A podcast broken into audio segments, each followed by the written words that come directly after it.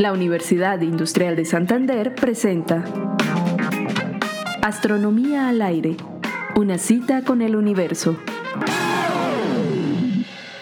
A finales de 1936, un enfurecido Einstein le mandó al editor de la prestigiosa revista The Physical Review una carta que debió sonar como un trueno.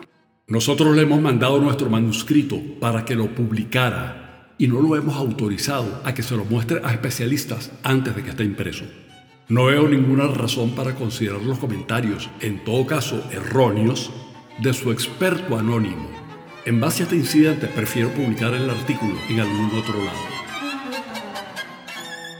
¿Cuál era el contexto de este impasse? ¿De qué trataba el manuscrito aludido? ¿Qué consecuencias tuvo? De eso hablaremos hoy en Astronomía al Aire. Era el tercer artículo que Einstein junto con su colaborador Nathan Rosen enviaba al Physical Review desde que vivía en Princeton en 1933. El primero trataba sobre lo que hoy se conoce como agujeros de gusano y el segundo sobre mecánica cuántica planteaba la hoy llamada paradoja de Einstein-Podolsky-Rosen. Ambos fueron publicados sin problemas. Sin embargo, el tercero no. Con el provocador título ¿Existen las ondas gravitacionales? Einstein presuntamente demostraba que estas ondas no existían. Curiosamente, las ondas gravitacionales eran una predicción hecha por el propio Einstein usando una aproximación de la relatividad general unas tres décadas antes. A pesar de que no se habían detectado, los físicos no dudaban de su existencia. El editor del Physical Review estimó que la importancia del tema y la asombrosa conclusión ameritaban mucha cautela, más aún siendo el autor nada más y nada menos que Albert Einstein. De modo que no se arriesgó a asumir la responsabilidad de la publicación y siguiendo el protocolo de revisión por pares envió el manuscrito a un árbitro externo. El árbitro advirtió un error en el trabajo. El editor le mandó a Einstein el reporte negativo y pasó lo que pasó.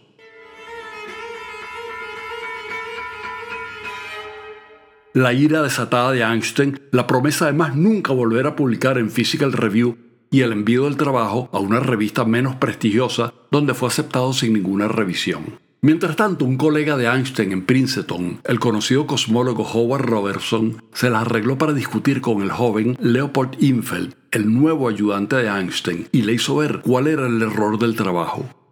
Einstein, el veterano de los sistemas de coordenadas, había usado unas coordenadas inadecuadas. Una vez corregido el error, el resultado era una nueva solución de ondas gravitacionales. Infeld corrió a darle las buenas nuevas a Einstein, quien el día siguiente casualmente daba una charla sobre el tema. Cuenta que al final de la conferencia, Einstein dijo, Si me preguntaran si las ondas gravitacionales existen, respondería que no sé. Einstein logró que la publicación en la nueva revista saliera con las correcciones y con otro título, acerca de las ondas gravitacionales, mucho menos tremendista. Einstein no estaba acostumbrado al proceso de revisión externa y de allí su rabieta. Mientras vivió en Alemania publicó fundamentalmente en Annalen der Physik, una revista con un porcentaje bajísimo de rechazo de artículos. De toda la obra científica de Einstein, el único trabajo que fue sometido a un arbitraje fue precisamente en el que salió aplazado, pero el árbitro lo salvó de publicar una equivocación y una predicción incorrecta. El experto anónimo de la sutil ironía de la carta de Einstein era precisamente Howard Robertson, el mismo que le había señalado el error a Infeld, pero ni este ni Einstein jamás lo supieron. Fue un secreto bien guardado hasta el año 2005, cuando las bitácoras del Physical Review fueron liberadas. Las teorías de la física son complejas y a veces no es fácil desencriptar lo que ellas nos están diciendo. Fue tan solo en la década de los 60 cuando una nueva generación de físicos, con nuevas estrategias matemáticas, determinaron que la relatividad predecía de manera inequívoca la existencia real de ondas gravitacionales. Y luego de más de medio siglo de progreso instrumental y tecnológico fueron finalmente detectadas por primera vez en septiembre del 2015. Es cierto, la obra de Newton nunca fue sometida a arbitraje externo, ni el origen de las especies, ni la teoría de la doble hélice del ADN, ni muchos otros grandes aportes a la ciencia. Además, en nuestros tiempos, Internet ha abierto la posibilidad de repositorios donde los investigadores pueden alojar sus trabajos para la consideración de la comunidad.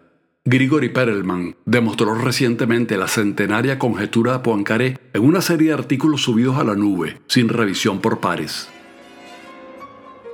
Sin la menor duda que Einstein estuviese fascinado con esta modalidad de publicación sin necesidad de arbitraje. Por cierto, hablando de arbitraje, Einstein cumplió cabalmente su promesa y en el resto de su vida más nunca publicó en el Physical Review, la única revista que le rechazó un artículo.